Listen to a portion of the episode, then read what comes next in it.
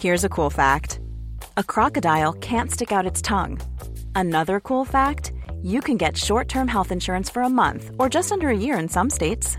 United Healthcare short term insurance plans are designed for people who are between jobs, coming off their parents' plan, or turning a side hustle into a full time gig. Underwritten by Golden Rule Insurance Company, they offer flexible, budget friendly coverage with access to a nationwide network of doctors and hospitals. Get more cool facts about United Healthcare short term plans at uh1.com. Hi, this is Janice Torres from Yo Quiero Dinero. If you own or operate a business, whether it's a local operation or a global corporation, partnering with Bank of America could be your smartest move. By teaming with Bank of America, you'll enjoy exclusive digital tools, award winning insights, and business solutions so powerful you'll make every move matter. Position your business to capitalize on opportunity in a moment's notice. Visit bankofamerica.com slash banking for business to learn more. What would you like the power to do? Bank of America NA, copyright 2024. This message comes from BOF sponsor eBay. You'll know real when you get it. It'll say eBay Authenticity Guarantee, and you'll feel it. Maybe it's a head turning handbag, a watch that says it all jewelry that makes you feel like the gem, or sneakers and streetwear so fresh every step feels fly. When it comes to style and luxury, eBay gets it. They're making sure the things you love are checked by experts, and not just any experts, specialized experts. Real people who love this stuff with real, hands on authentication experience. So when you see that shiny blue checkmark that says Authenticity Guarantee, shop with confidence Every inch, stitch, sole, and logo is verified authentic through a detailed inspection. That's how you know that eBay's got your back. Because when you finally step into those sneakers, put on that watch, get your real gold glow up, swing that handbag over your shoulder, or step out in that streetwear, you'll realize that feeling is unlike any other. With eBay Authenticity Guarantee, you can trust that feeling of real is always in reach. Ensure your next purchase is the real deal. Visit eBay.com for terms. You know that's the sound of another sale on your online Shopify store. But did you know Shopify powers selling in person too? That's right. Shopify is the sound of selling everywhere online, in store, on social media, and beyond. Shopify POS is your command center for your retail store. From accepting payments to managing inventory, Shopify has everything you need to sell in person. With Shopify, you get a powerhouse selling partner that effortlessly unites your in person and online sales into one source of truth. Track every sale across your business in one place and know exactly what's in stock. Shopify helps you drive store traffic with plug and play tools built for marketing campaigns from TikTok to Instagram and beyond. Plus, Shopify's award winning 24 7 help is there to support your success every step of the way. Do retail right with Shopify. Sign up for a $1 per month trial period at shopify.com slash BOF, all lowercase. Go to shopify.com slash BOF to take your retail business to the next level today. Shopify.com slash BOF.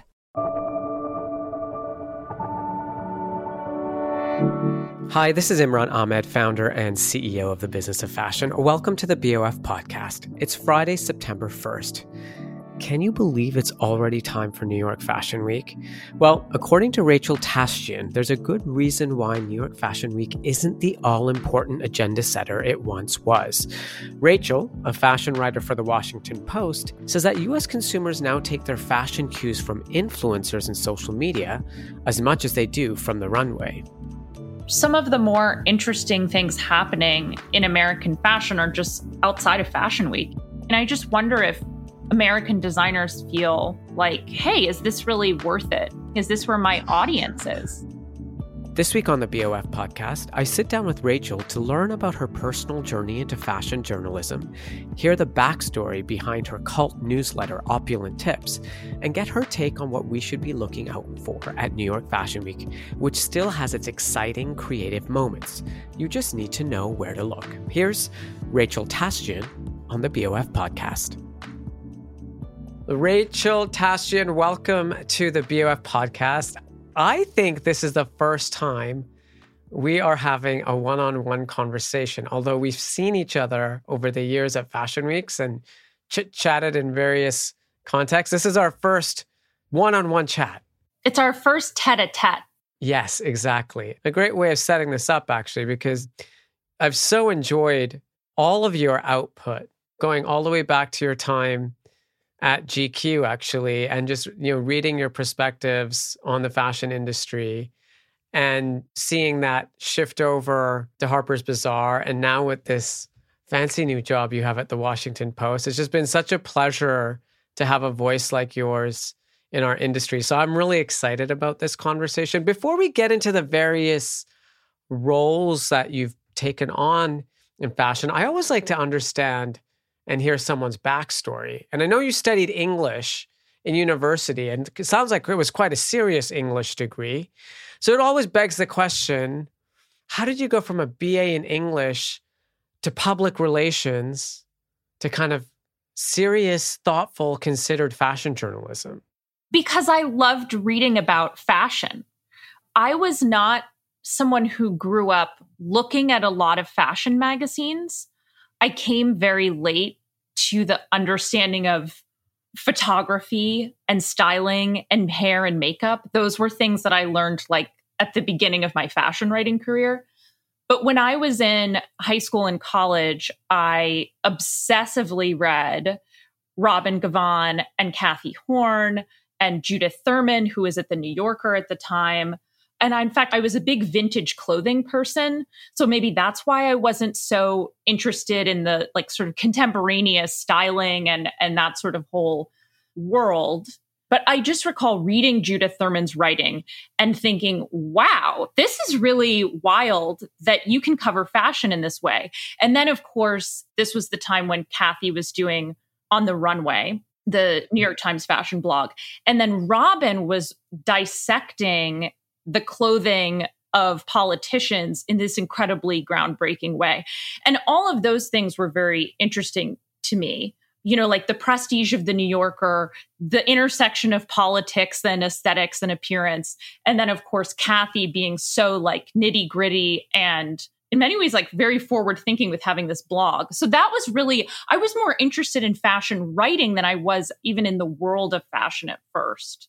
But what was apparent to me is that you know this was the time when Leandra was doing um, Man Repeller and Tavi was doing Style Rookie and Bryanboy was like sort of anointed as this king of fashion in a way. So I was like, well, I guess the way you get into all of this is to start a fashion blog, which is what I did. And I guess just the thing I started to feel more and more like while I was working at, you know, I was at Vanity Fair in the public relations department for many years. And I just started to feel this urgency that if I don't write about fashion for a living, even if no one reads it, and not even as my full way of making a living, I just don't know how I'll exist. and I think that's sort of what pulled me through from doing this English degree, growing up reading these really amazing writers, to then working in PR, and then finally sort of becoming a writer full time. Do you identify now as like a fashion critic? I was looking at a bunch of the media and interviews that you've done, and sometimes people call you a critic. Do you identify that way? I think I do, yeah. It's a somewhat like elastic term, and it's something that is definitely within the parameters of my current job. When I was at GQ, it was very interesting. I had been there for a couple of years, and Will called me and said, you know, I think we'd like to change your title to fashion critic. Will Welch, who is the editor in chief of GQ. And I thought, oh, are you sure that's what it should be? Maybe it should be correspondent or writer or, and, and I don't know why I felt that discomfort with that term. And actually, the discomfort was that I have such a reverence for that term. Maybe slight imposter syndrome or something like me, fashion critic? Yeah. It's something I consider an important part of my job, but also I think the reporting background and aspect of what I do, I also find really essential and is also why I like my current and most recent role so much because that is a huge emphasis at the post. So when you mention names like Cathy Horyn or Robin Givhan, who've been like critics in the kind of traditional sense of the word, fashion critics, you know, reviewing shows, analyzing collections through whatever lens, cultural lens or historical lens or industry lens. What do you see as the role of a fashion critic now? In the context of fast paced media, social media, everyone has access to this imagery now. It's not something that very few people see. And then you release a few images in a newspaper, which is how it was when I first started reading Cathy back in 2005. Now everyone sees fashion. So, what's the role of the critic now? Perhaps this is um, an unsurprising answer, but I think that that availability of all of the information means that we need criticism probably more than ever before. And I think that that's really exciting not only for younger people, but also it's very interesting and fantastic to me that in the world of fashion, you have people like Tim and Cathy and Robin who have been covering the shows for decades and they're still writing really interesting and important and provocative criticism. That's not really true in any other kind of medium. So I think about my role one as to provide kind of an insider perspective or context. You know, I was actually at this show and here's how this felt to be sitting in that room. But I think it's also to provide context and knowledge and thinking about my experiences, especially as someone who grew up learning about fashion from Instagram and from style.com. And obviously, I've been going to fashion shows at this point for several years, but my knowledge was built from digital experience, like thinking about how that shapes my perspective because it's similar to the perspective of a lot of people my age and younger. And I think it's something that a lot of designers are in dialogue with now, whether they want to be or not. So being able to both like sit in the room, but then also understand that a lot of people are seeing this through Instagram or streaming on Prada.com and how that whole kind of experience shapes the creation of fashion, the production of fashion, the reception of it. This is such a millennial answer, but so much of it is about how old I am. I'm like, wow, like I have this really special and rare post at this huge newspaper with this monumental audience where I get to interpret and contextualize fashion. And I know what a rare opportunity that is. And i think a lot of what i bring to that is like not just having like a sense of humor and being a skeptical person but also the way that i learned about fashion and the way that i primarily to this day receive it. What's it like writing for a serious newspaper like the washington post for a very general mass audience versus writing for a glossy fashion title like GQ or Bazaar, which are almost by definition people who are you know, interested in fashion. Has that changed? Has the context of being in this like very serious, august newspaper and the audience that you're writing for changed the way you're thinking about your criticism? Yeah, a little bit. I mean, I think I'm always like, you know, going into this season, and this will be my first official season that I'm covering fashion in September. I went to some of the men's shows in Paris, but that was more sort of to feel out the Pharrell scene and that sort of thing.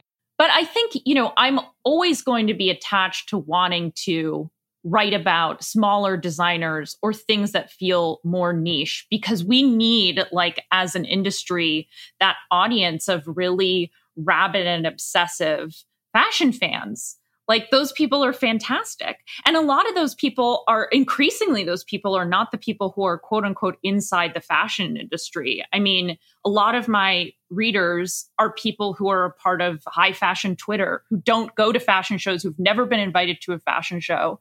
You know, that's the next generation of kind of like rabid fashion consumers who are going to consume fashion in a different way than we do. It may not even be through buying something, it could be completely different experience.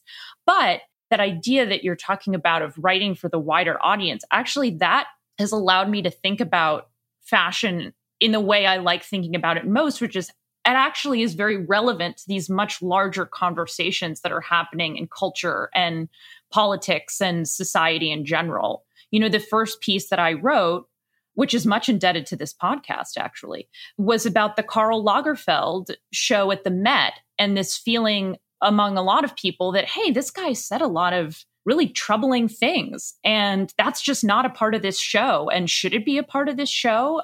And you know that was the first piece that i wrote and and i felt like oh this is an opportunity to take this person who in many ways was like the emblem of fashion elitism and sort of explain how he is relevant to so much that is happening in the world and so many of the kind of cultural debates that we're having in museums and institutions and in the elections in the United States.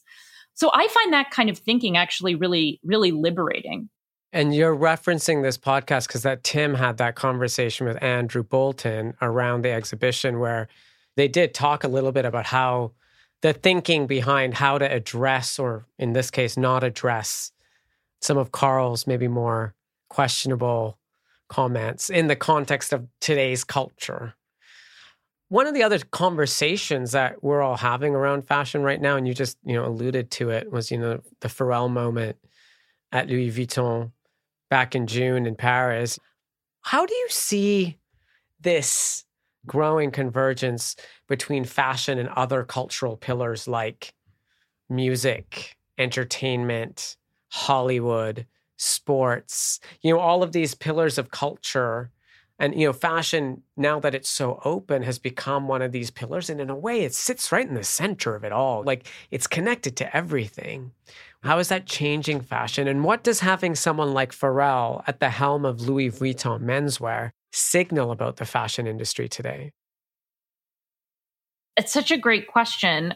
So, when Robin Givhan and I were leaving the sort of Pharrell LV extravaganza, she said to me, I can't tell if fashion and celebrity have gone so far that they've just sort of exhausted their relationship and that's kind of passe, or we're entering this new and uncharted territory in which they will be more enmeshed than ever before. And to me, it seems it's certainly the latter, with the caveat that there are probably very few celebrities who could pull off what Pharrell is doing in terms of influence and their knowledge of fashion and their interest in fashion. Because you do have to have a sustained interest to do a project like that, to be the creative director of Vuitton Men's. But it's not just this idea that celebrities could be the designers. Like so much more, maybe, is being asked of the brand ambassador. I was really fascinated by this season of the Kardashians and the way that it dealt with this intense relationship that that family has developed with Dolce and Gabbana. And this idea that Dolce and Gabbana would sort of quote unquote do the costumes for Kourtney's wedding. To me, that seems like the way that fashion in many ways is going.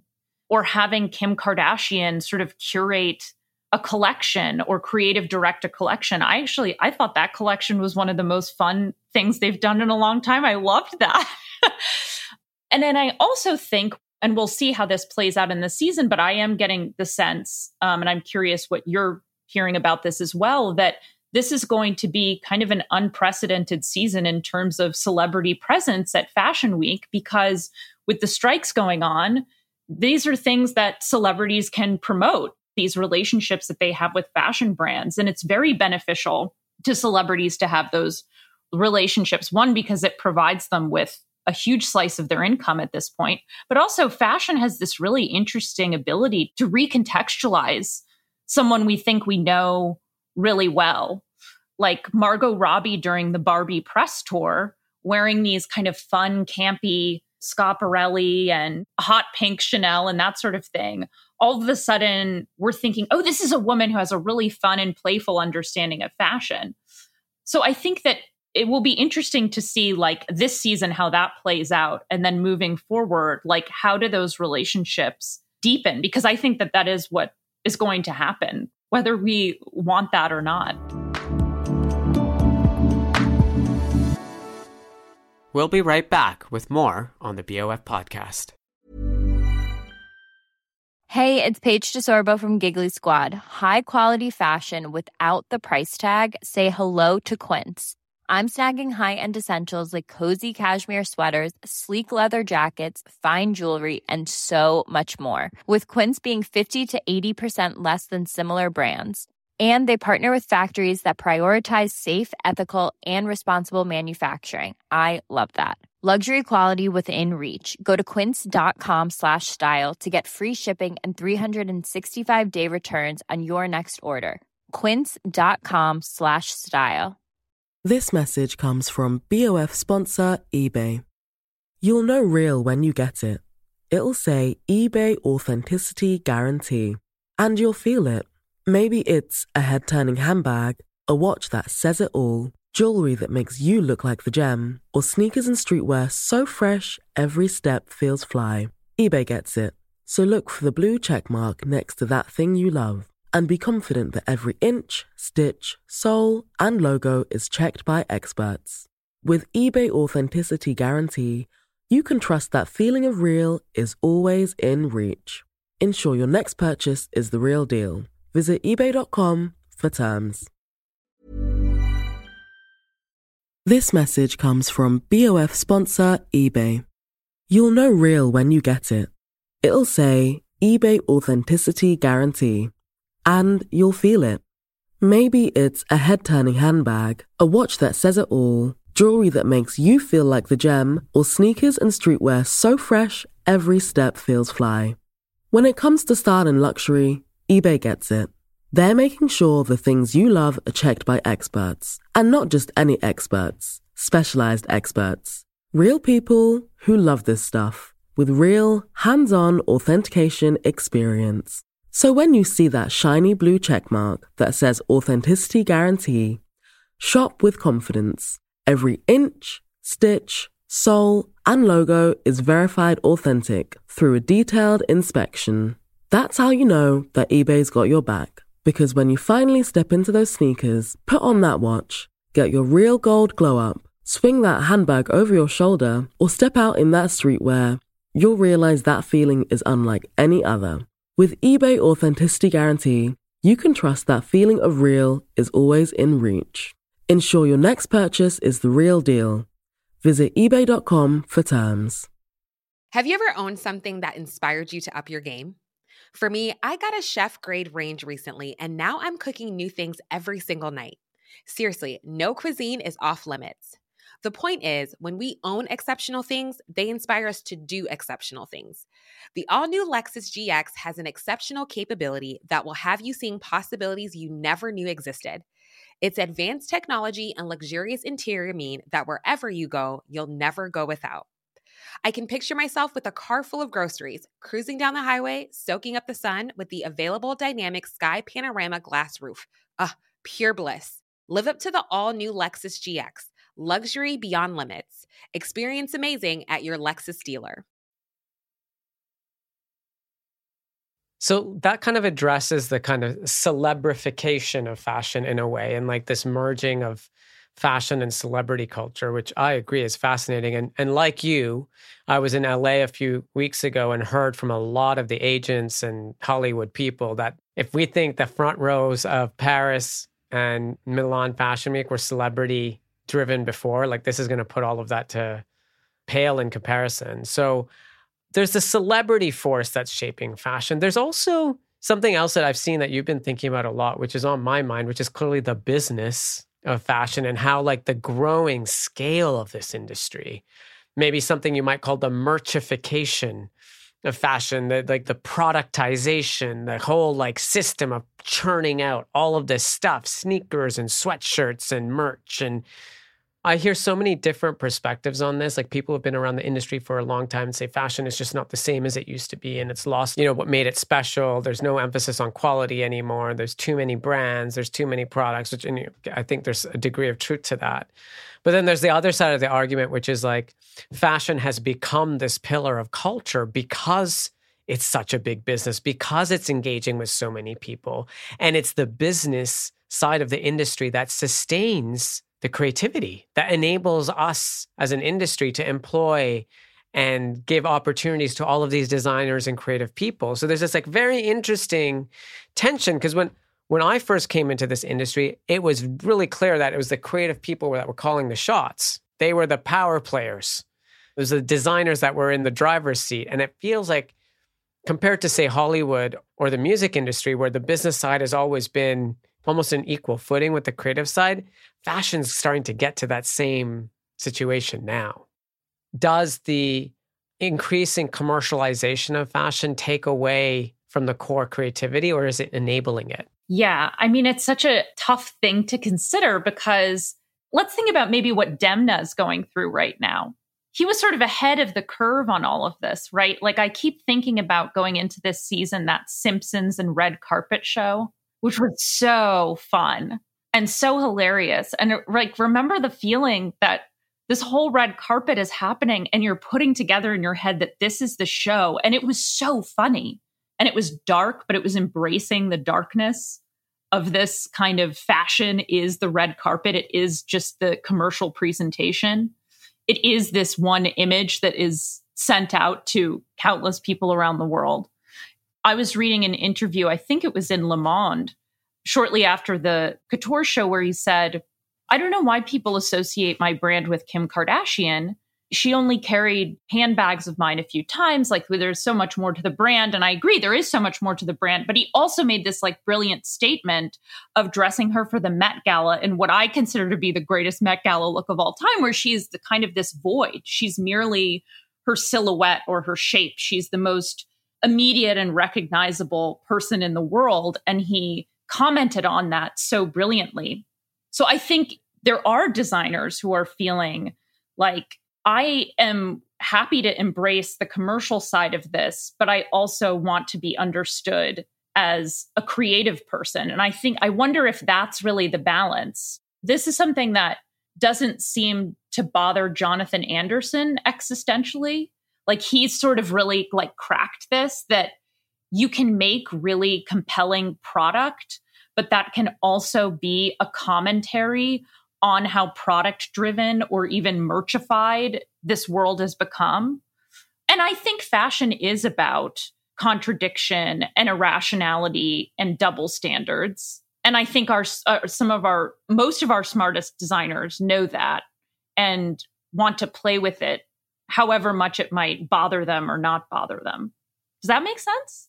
It makes perfect sense. And it's interesting that you bring up Jonathan and Demna possibly two of the most talented like designers that are working in fashion today.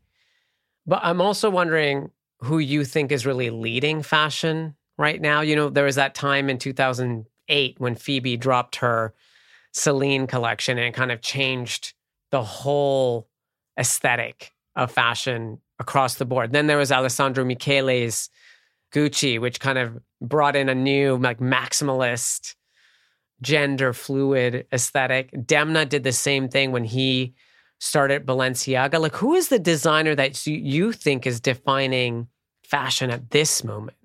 I think it's Jonathan. And I also think it's Demna with his couture collections. What I love about what Jonathan is doing is I, at first, I hated it. And it's really like, what's hateable anymore, you know? like, it's and it's hard to elicit that reaction from someone, you know? And so the first time that he sort of took this in the midst of the pandemic, I suppose this would have been 2021 that he took this very sudden cerebral turn away from handcraft and leather towards these super synthetic objects instead of clothes. I was like, this is repulsive. and then a few months later, I was thinking, that's the one I'm still thinking about, you know?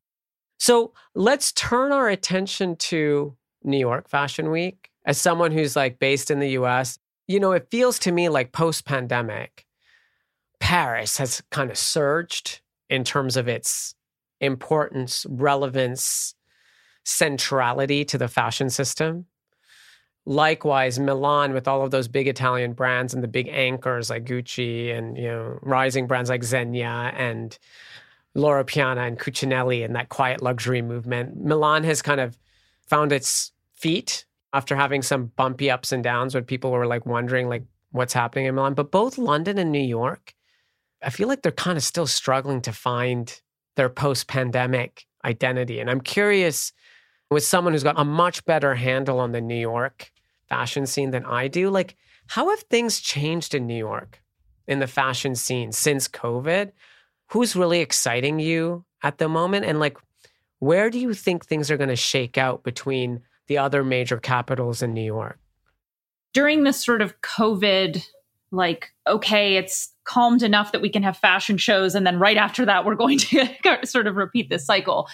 I think a lot of New York designers who are younger and would have gotten lost in the calendar before were sort of feeling like this is my moment to have a fashion show and make a big statement. There's a very small brand called Saint Sintra that was started by a young woman who used to work for Thom Browne. And she had this very cool, quirky fashion show in like a tiki bar. And that was the show that everyone seemed to be really excited about in September 2021 before we had the the teen American themed Met Gala.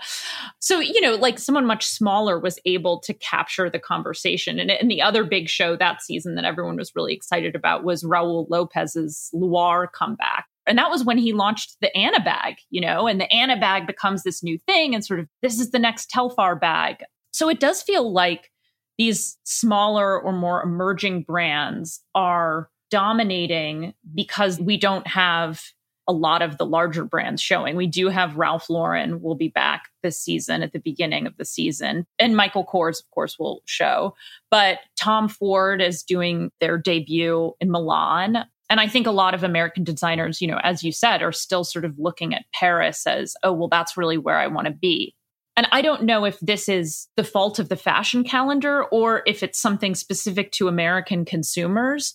But a lot of shoppers in America people who are buying a lot of fashion are not necessarily taking their cues from runway shows or a fashion calendar, which is, I think, more traditional in Milan and in Paris, where you have this deep cultural attachment to fashion and where it's kind of respected as a national art form and something like champagne that like needs to be protected. you know, when I look at TikTok, for example, which I look at quite a lot, the brands that a lot of women are responding to are still things that they're hearing about through influencers or through Instagram. And a lot of times those brands don't really have fashion shows. I would say the one brand that seems to have bridged that divide is Khaite. She's someone who, like at Harper's Bazaar, we adored her work. Like we talked about it a lot. Everyone was wearing it to the office. We put it in the magazine quite a bit. But then it's also something that when I see like a young woman who's saying, Hey, I found the best boot ever and I'm going to share it with you on TikTok, it's almost always Khaite. And I think because it's product oriented, you know, it like it shoots really well from an e-commerce perspective. So it fits into your wardrobe, but it's a little more interesting than something that is super basic. And it has this like pretty wild aesthetic. I mean, this I don't know if you visited her store yet. I have, yeah on Mercer Street, right? Yeah. It's wild. Yeah. yeah. it's not like a product oriented mindset. It's just that, like, fashion from the runway perspective, I think a lot of consumers in the US don't necessarily learn about it or follow it that way.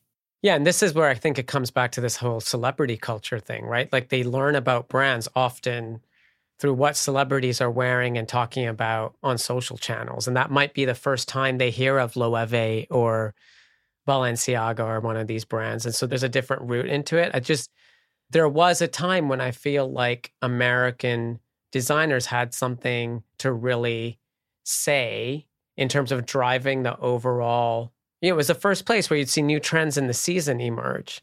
And somehow now, maybe from my vantage point here in London, I don't see that as much. I'm coming back this season, so I'm looking forward to kind of getting a sense firsthand again. You know, I came for one season. I think it was the first February when you could kind of come back. I missed that September 2021 moment. I came for Fashion Week in February 2022, and it was it just felt like a really different New York Fashion Week.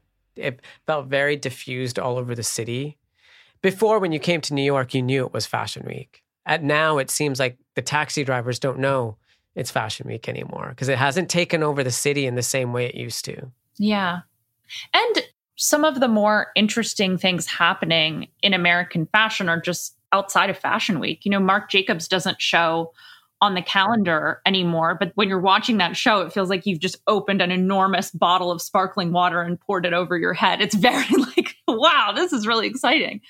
And that still feels exciting in agenda setting. Or, you know, Telfar doesn't, I mean, he's usually does some kind of event, but he's not doing traditional sort of fashion shows in that way. I mean, I just wonder if American designers feel like, hey, is this really worth it? Is this where my audience is? Yeah. And I think there are so many different ways to connect with customers now. So, eh, Rachel, if you were advising me on one new designer that I may not have seen or gotten to know yet in New York during this Fashion Week season, who who should I see? Form. Have you seen Form yet? No, I haven't seen, but I've been reading and watching. Why Form? So it's a, a brand designed by Paul Helbers, who used to be at Vuitton and designed menswear for the Row. So he brings a lot of that technical know how from these very hands on brands and also a real knowledge and appreciation of materials and creates these incredibly distilled seemingly simplistic, but like you notice the smallest detail, and then that suddenly you realize that defines the entire piece in this very beautiful way. And he's extremely exacting. He kind of reminds me of Reynolds Woodcock from Phantom Thread. That's a very obscure reference, by the way, because I don't know how many people have seen that, but I got instantly what you meant. That's funny. Cathy Horyn has made fun of me before because she's like, Yeah, you seem to be really into Phantom Thread. It's a little bizarre. um, but what's especially interesting about it to me is that it doesn't necessarily read online. And he's done presentations for the past, I think, three seasons. And this season, he's actually doing a show. And I'm very interested in designers who feel committed to making clothing that doesn't really scan digitally. Because, you know, if you look at something like Khaite, it photographs really wonderfully. Like when you go on Net-a-Porter or you go on Khaite's website, you're like, yeah, this looks really great. It looks so stylish. I can easily imagine it. It's hard to appreciate the details of something like form online. But then when you see it in person, it's very exciting. And I think that there have always been designers who are like that even before we had e-commerce and Instagram and streaming fashion shows and that sort of thing.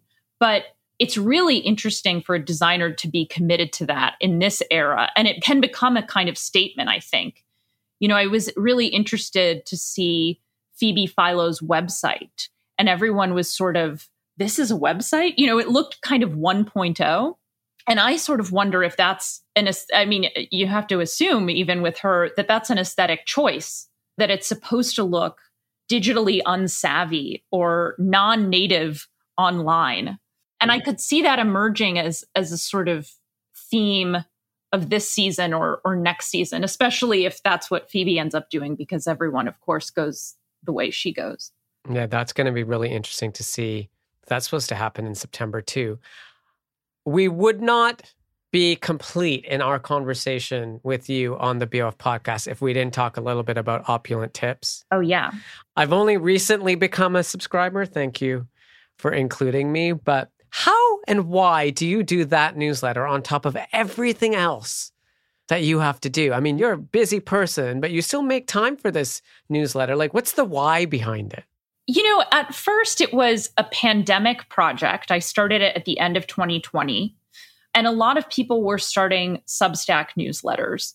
And I felt like at that time, you know, I was only covering menswear. So I was working for GQ. And I felt like at that time there was a conversation missing in women's wear that was niche and small and passionate and unapologetically excited about fashion, not guilty about being into it. And also, you know, we had this thinking that's always really influenced me at GQ where a lot of us would go to market editing meetings. Will would like pull all these random people into the room. And he would always say to us, but would you actually wear this or would you actually use this? And that was really the litmus test for a lot of the clothes that we put in the magazine and shot. And, you know, we put a lot of freaky clothes in there. So that was really meaningful to have that conversation. And I felt like a lot of women's wear shopping advice or product recommendations that I was seeing at that time were not really driven by that thinking of like, okay, but would I, have I actually tried this? Have I seen it? Do I like it and appreciate it? And then I think also that, as I'm sure you sort of noticed, I like these smaller brands that don't really show during Fashion Week, like Casey Casey and Sara Lanzi, Pero, which is an Indian brand that I really love, Dosa. And, you know, I felt like, oh, it could be kind of fun to have a little space where I can talk about those things and maybe introduce those brands to some people who maybe wouldn't come across them. I love Pero. I've been collecting pieces from Aneeth Arora in my closet for many, many years. Such a special brand. And, you know, really popular in Japan, actually. Wow. That's cool. Yeah. Because I think the Japanese have this like really interesting fascination with things that are executed really well in any specific genre. And that in that genre of Indian inspired, embroidered, imperfect, but like perfect in whatever way you want to go. Like they really understand that Pero is like the pinnacle of that. There's obviously lots of brands out there that are in that space now, Harago and Karu Research and Bode in New York, but Pero is kind of the pinnacle, I think. It's really good. What do you think of the newsletter as a fashion medium? And like, you know, how do you think about engaging with your newsletter readers that is different from the way you engage with, you know, your Washington Post readers? I think that the newsletter in fashion has been such a great and exciting sort of addition to the whole conversation. You know, it's funny in a way, to me, it makes it even clearer what a magazine's purpose is. There was this great story in the New York Times earlier this month about how the new women's fashion magazine is the shopping newsletter or the substack that like explains what to buy and that sort of thing. And I thought that that was a really interesting article, but it did miss sort of one piece for me, which is that we look to fashion magazines as well to sort of introduce us to this world and the photographers and the stylists and to give us inspiration and tantalize our minds and that sort of thing. And I try to do some of that in my newsletter or encourage people to be interested in that side of fashion and like oh you should be you know looking at these photographers or look at the store that this really important florist had in the 1950s who was really influential so i think that is one thing that i try to do in my newsletter which doesn't always make it into the reporting and criticism that i might do for the post also I'm a little bit more skeptical in the things that I'm covering, maybe for the newspaper. Whereas, like, the newsletter is like just my taste. It's less driven by what's happening in the world and more just sort of like, I feel like a teenager in my room, like tacking up posters or something like that, you know? Yeah. What, what other newsletters do you read? I love Laura Reilly's magazine. It's spelled like the French magazine. Um, magasin, which means store. Yeah. And I love Becky Malinsky's newsletter, Five Things. Obviously, I love Lauren's newsletter, although she won't tell you what to buy. And I also really like Leandra Medine's cereal aisle newsletter. I mean, she just has such an incredible eye. And I still learn about designers who I've never heard of before from her, which is always such an exciting feeling. So, if people want to sign up for your newsletter, how do they do that? So you there's no sign up form. This is like a complete boneheaded thing that I did. I thought it would be cool to just send it out from my Gmail instead of using a platform. And I do like that that feels very like bespoke and friendly and that's how I want it to feel, but it also has made it incredibly difficult for people to sign up for the newsletter and what started as a joke about it's an exclusive newsletter, wink, wink, is now it actually, unfortunately, does seem more exclusive than it really is. So you just have to DM me and I'll add you. It's that easy. Okay. Well, you heard it here. It's Profit Pizza, right? On Instagram? Yes. Right. All right. DM Rachel at Profit Pizza. I just wanted to end the conversation by seeking a bit of your advice. And there's a lot of people listening to this podcast that might have been like you back when you were voraciously consuming the articles written by Cathy and and Robin and others. And now they're following you in the same way that you followed Cathy and, and Robin. Like what advice do you have for young people who are interested in a career in fashion journalism or criticism? And like what habits and practices should they form now in order to prepare them for this fascinating world that you and I are both lucky to be a part of? I would say my number one piece of advice would be to think of yourself as a journalist and think of yourself as a gatherer of research and information, knowing that there will always be more to discover of someone's work or someone's writing or someone's creative projects, and having an insatiable curiosity and the confidence to ask questions about those sorts of things. And I often will tell younger people who ask me for advice, they'll ask, you know, I want to start a Substack or something like that. And my advice is always to develop your interview skills, get to sort of know who the characters are in the fashion world who you're interested in. And very often, if you reach out to those people, they will actually talk to you, which is very interesting. I remember when Bryanboy was doing I think his first edition of Screenshot, which is his zine, he just DM'd Marc Jacobs and said, Can I interview you? And Marc said, Of course. It's a very closed world, but also people respond to curiosity and inquisitiveness. There is this kind of interest in fashion commentary and fashion criticism, but that to me is like an essential skill of being a great critic. Like, think of how much knowledge Tim has when he gets to the show because he's asked so many questions. He's interviewed so many people. He's listened to every single Bay City Rollers album. So when the soundtrack comes on, he knows that information. I think that is such an underappreciated aspect of the job. And it's something also that will enrich your work and make it even more fun and lead you down ever more interesting paths. Thank you so much, Rachel, for spending time with us, for sharing that advice and all of your amazing perspectives. I'm sad you and I haven't had a chance to talk like this before, but I hope it's not the last conversation. And I'd be interested in like having a download with you after the season is done. So um, I look forward to seeing you in New York during Fashion Week. And in the meantime, good luck with all those fashion show requests. Thank you. Thank you so much.